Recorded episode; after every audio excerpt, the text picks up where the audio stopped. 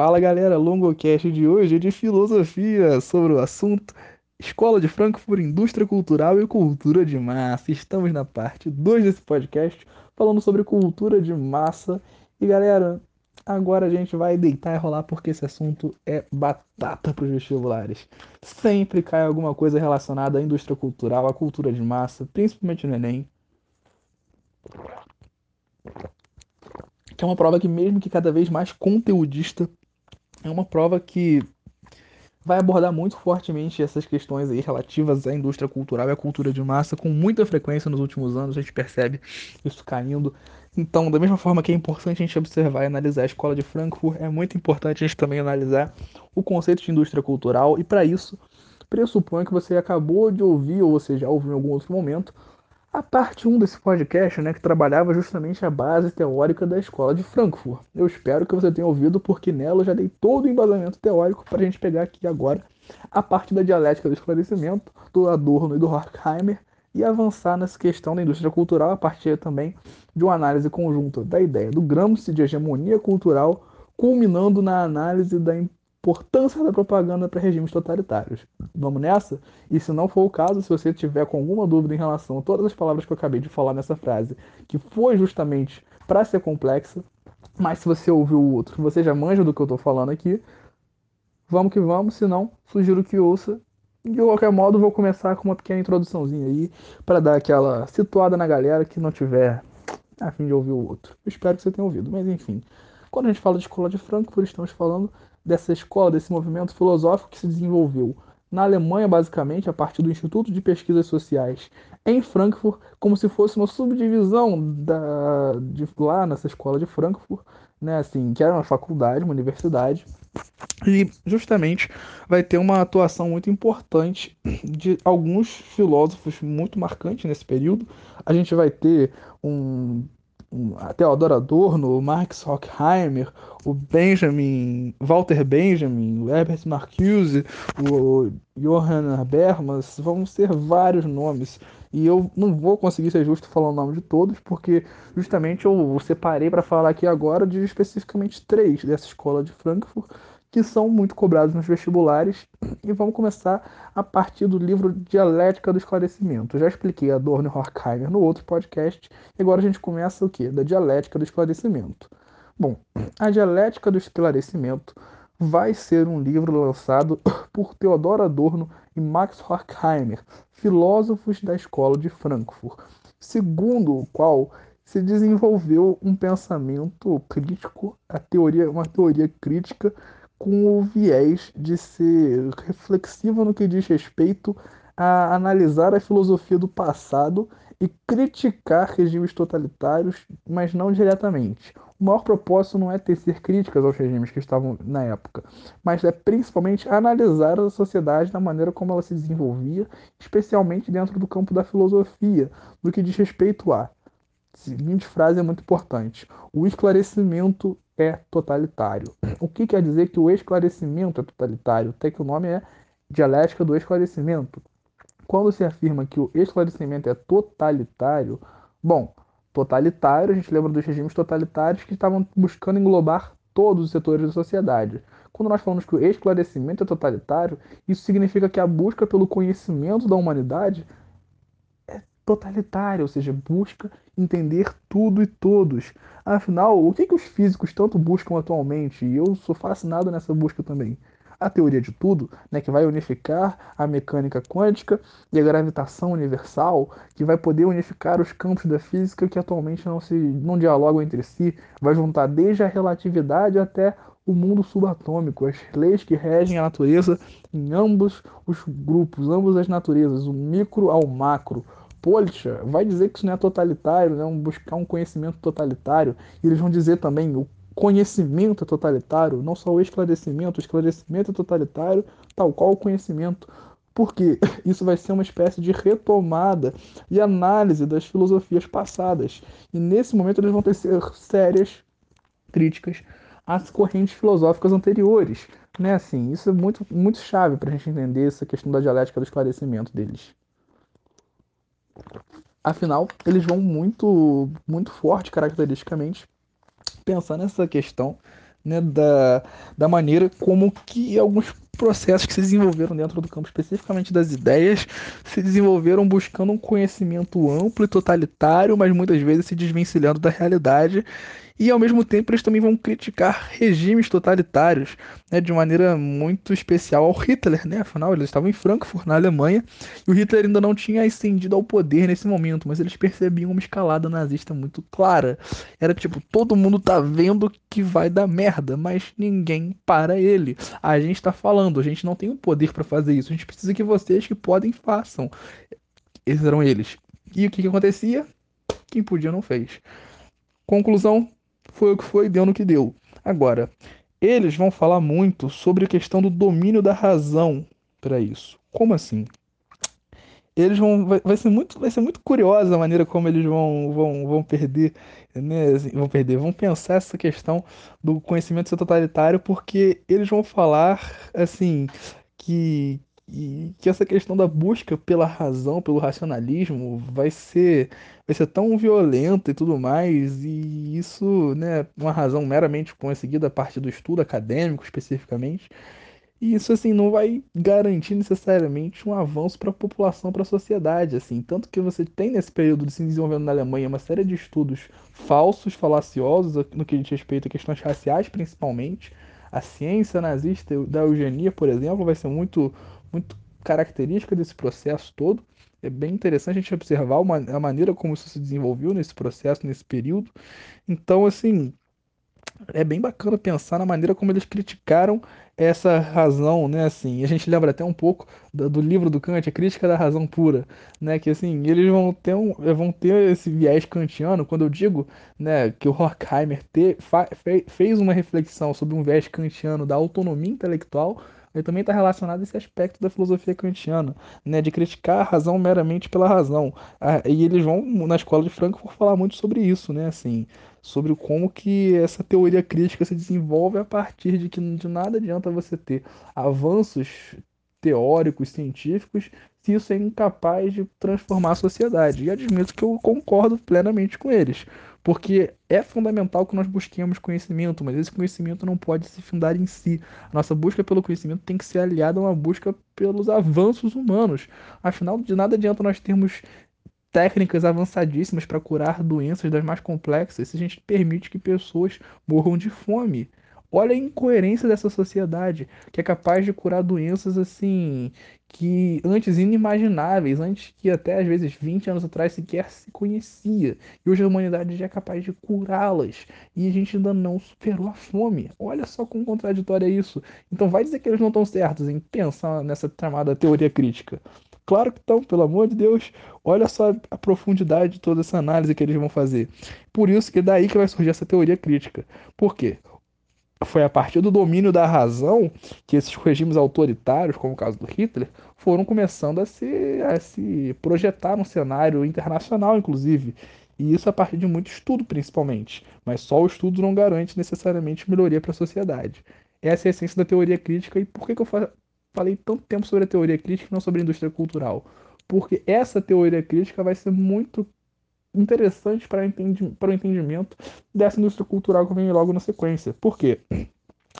A partir de, de toda essa questão, né, assim, que no que diz respeito à ascensão desses regimes, desses governos e tudo mais, eles vão se utilizar fortemente de propaganda para isso, né? Assim, e essa propaganda, essa massificação, né, que se que se cria a partir de uma propaganda intensa e violenta é muito característica desse processo de indústria cultural. Quando nós trabalhamos indústria cultural, é muito bacana pensar na propaganda nazista.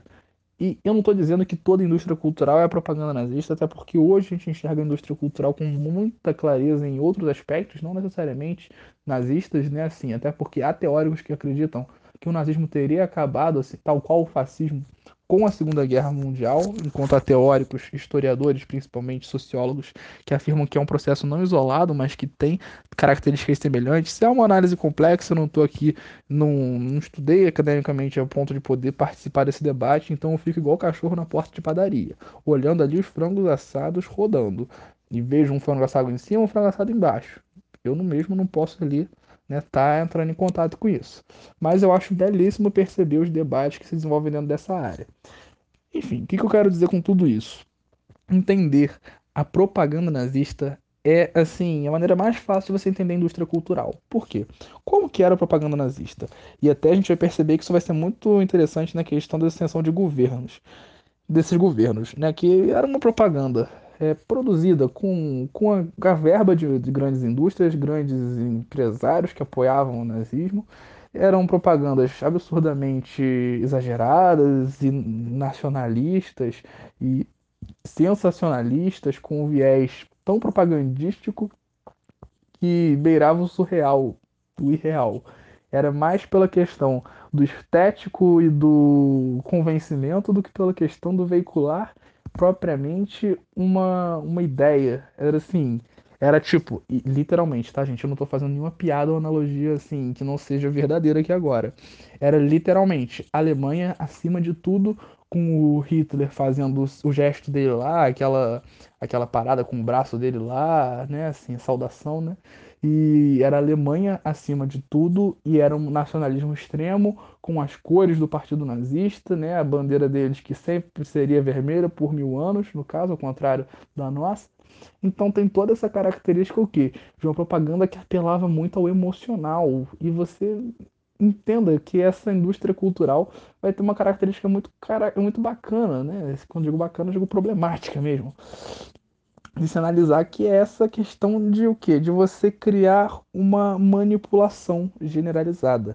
Essa manipulação pode se dar tanto no campo ideológico, e essa palavra é problemática, mas nesse caso sim aplica sim, né, no campo ideológico, no que diz respeito a propagar uma ideologia de governo e com isso você amanciar massas e, a, e docilizar pessoas e grupos de modo geral. Nisso você consegue uma grande, uma grande base de apoio para um governo se manter. E no caso de certos países, essa base de apoio não precisa passar dos 30%. Perceba os dados estatísticos que você vai entender muito bem o que eu estou falando. E, bom, quando a gente trabalha essa questão da indústria cultural, um cara vai ser muito importante nessa análise, que é o Walter Benjamin. O Walter Benjamin vai analisar principalmente o cinema hollywoodiano, que vai seguir bem na mesma linha, na real, de, desses governos autoritários. Porque, na real, não é que o cinema hollywoodiano era nazista. Não, não estou falando isso. É que eles vão ter uma linha muito próxima, muito semelhante, muito tênue, que vai separá-los no que diz respeito ao modo de produção.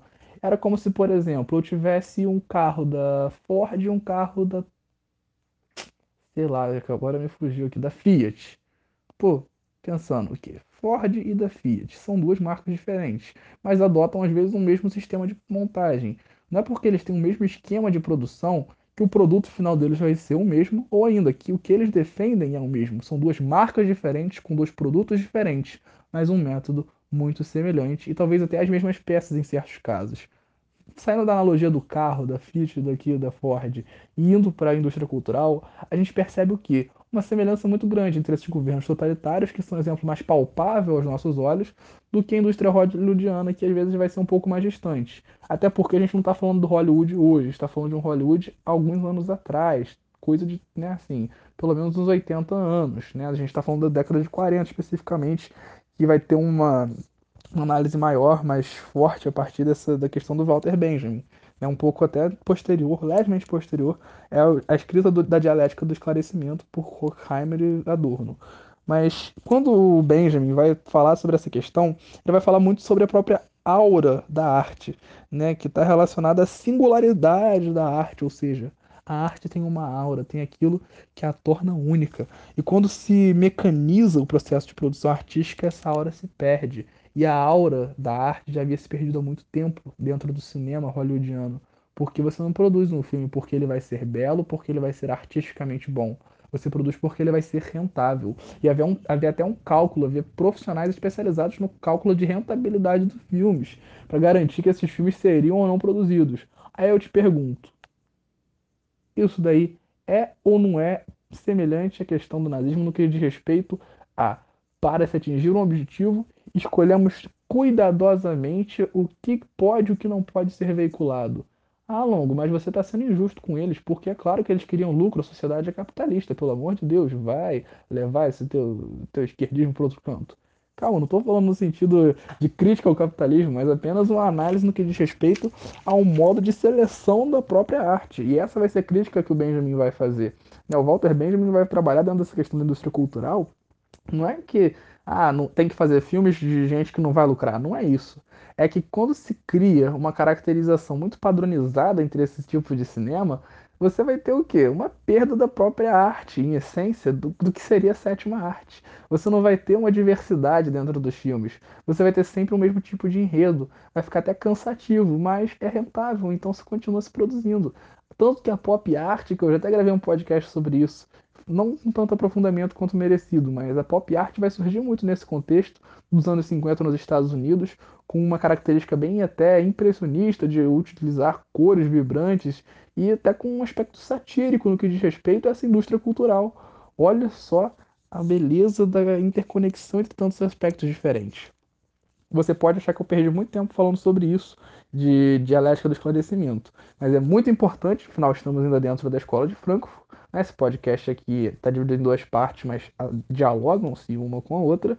E para a gente entender a indústria cultural é muito importante que nós entendamos claramente essa dialética do esclarecimento.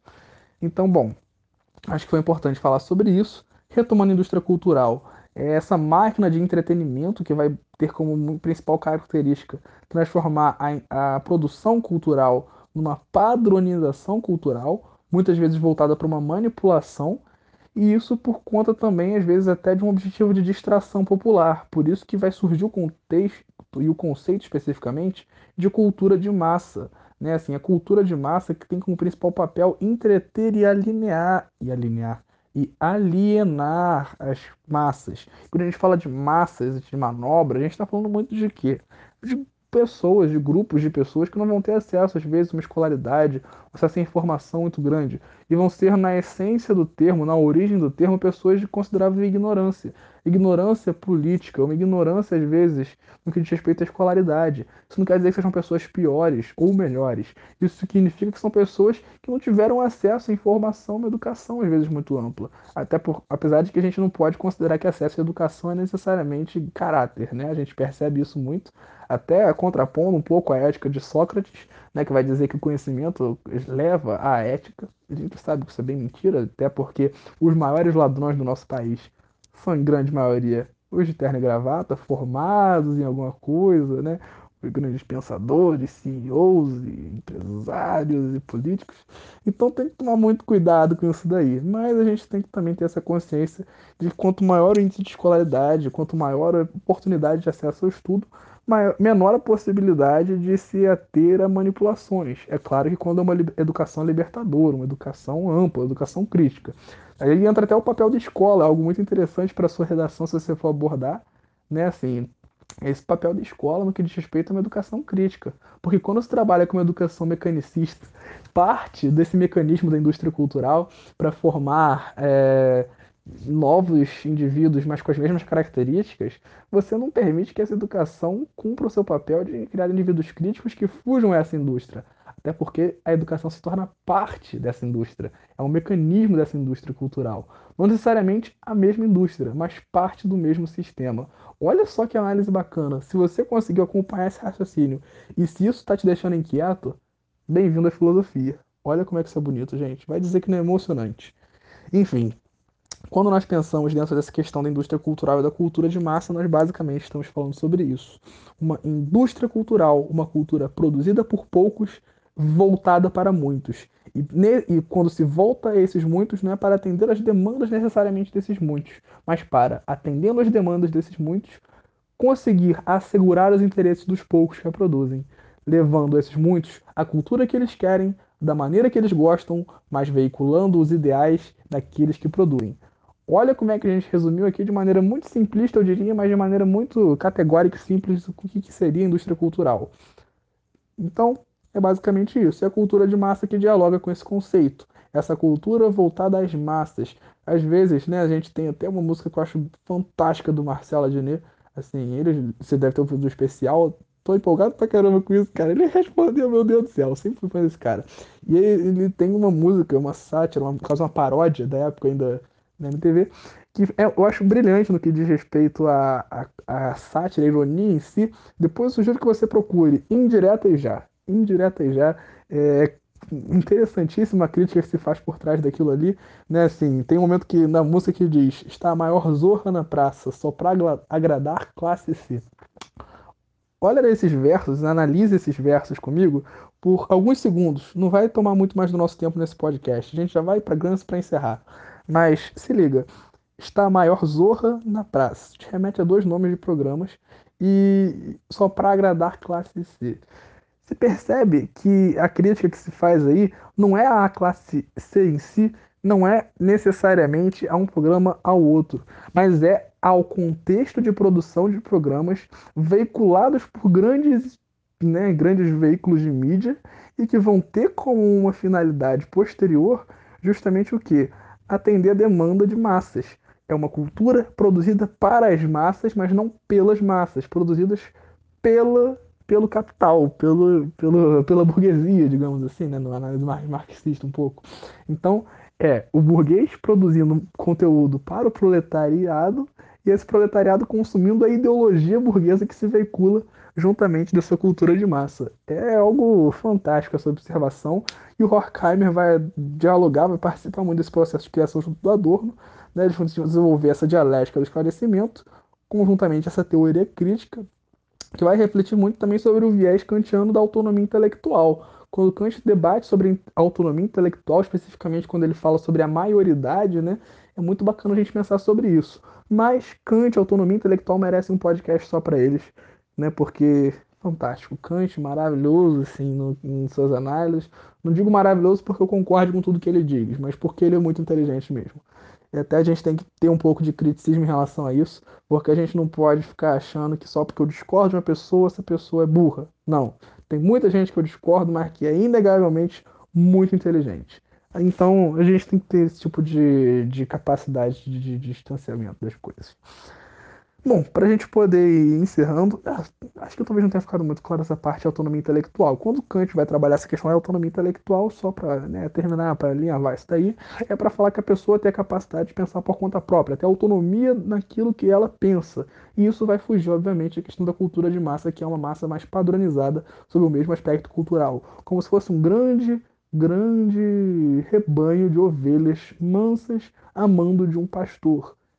Então, quando você consegue fugir dessa padronização cultural, você adquire a sua maioridade intelectual, sua autonomia intelectual.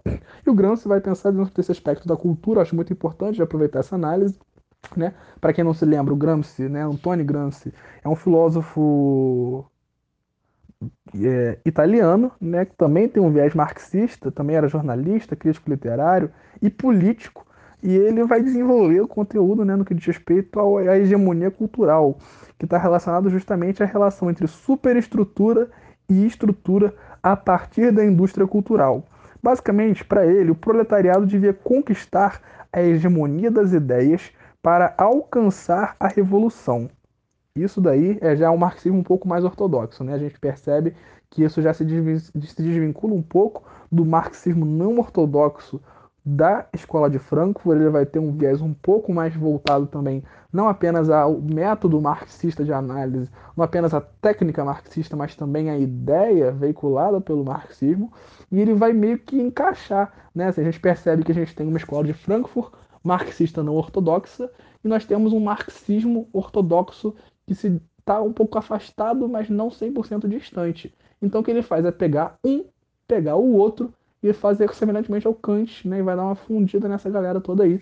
E, e, dessa união tropicalista, quase que ele vai fazer desse processo todo, observa-se um conceito de hegemonia cultural, segundo o qual a ideologia né, que está representada aí, como, segundo o pensamento de Gramsci, que seria é, o conjunto de ideias da classe dominante, né, hegemonia, a ideologia vai ser muito trabalhada por muitos filósofos ao longo da história, historiadores, e isso é um assunto que não tenho o menor preparo para falar sobre, falo com vocês com maior tranquilidade e é muito tranquilizante dizer que eu não tenho o menor preparo para falar sobre, não porque eu me eximo de qualquer culpa, mas porque, assim, demanda muito estudo mesmo, sabe? É uma coisa que a gente não pode ah, assistir um vídeo no YouTube sem falar sobre. Não, é muita leitura que demanda. Então, por isso eu digo com tranquilidade, não tenho autoridade para falar sobre isso. Mas o pouco que se pode falar sobre vestibulares, e aí eu tento ter um pouquinho mais de dicas sobre, lembrando que eu não tenho formação em nenhuma coisa, né? Assim, até se você estiver pegando esse podcast aqui pela primeira vez, eu lamento te decepcionar, mas eu não sou formado nem em ensino médio. Estou fazendo ensino médio, possivelmente assim como você. Estou nesse projeto aqui para tentar dar uma fortalecida naquela galera que está precisando de uma ajuda. Desde antes da pandemia e com essa pandemia eu ampliei o projeto. Então, é isso aí. Bem-vindo. Desculpe se eu estou quebrando aí alguma expectativa anterior sua com esse podcast. Eu estudo muito para isso, conto com a ajuda de professores, mas formado mesmo eu não sou. Aí a filosofia nos levando a mais mais angústia, como diria Sartre. Sartre, qualquer hora dessa, ganha um podcast aqui, você vai ver. Enfim, para terminar, para terminar, reta final. Quando Gramsci vai pensar na hegemonia cultural, ele vai debater que a ideologia né, que vai ser veiculada por essa indústria cultural é a ideologia da classe dominante, é o conjunto de ideias da classe dominante. Ele vai reconhecer que coerção e exercício da, abre aspas, autoridade vão envolver artifícios que vão além da violência. E isso, assim, é bárbaro da análise de Gramsci, que ele vai pensar, claro, que ele estava num contexto fascista de violência, de perseguição física, mas que vai além da violência. A, a, ideologia das classes dominantes, segundo Gramsci, e ele já vai ser um pouco mais extremista, digamos assim, ideologicamente falando, no que diz respeito a isso.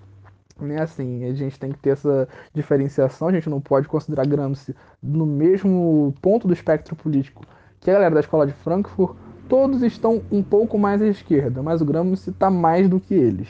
Então o Gramsci vai ter essa análise justamente de que a dominação, a coerção e o exercício da autoridade vão envolver mais do que apenas a violência. Estão relacionados ao controle ideológico, ao controle o quê? Controle da maneira como a sociedade pensa. E para que o proletariado consiga alcançar a revolução, ele tem que alcançar a hegemonia das ideias. Até porque a hegemonia cultural é justamente aquela que é da classe dominante para com a outra classe que está sendo dominada, né, da burguesia para com o proletariado, segundo a análise de Gramsci. Então, esse conceito de hegemonia vai ser justamente esse processo, esse contexto, perdão, esse conceito que vai partir do princípio de que um grupo exerce a hegemonia, ou seja, o controle completo cultural, ou seja, da cultura sobre outro.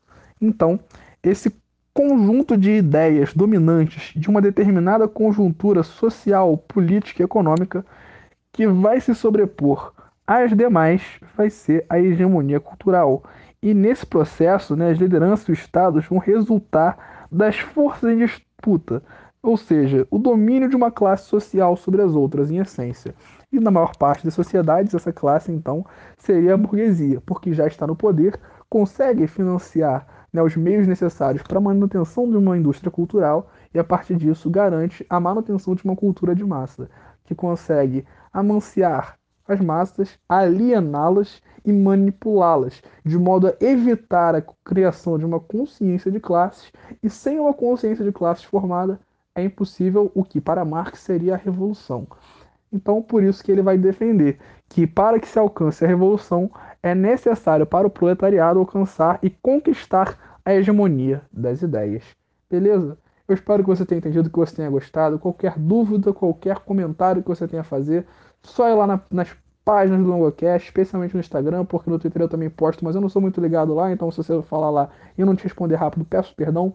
Mas no Instagram eu prometo que eu respondo em algumas horas no máximo.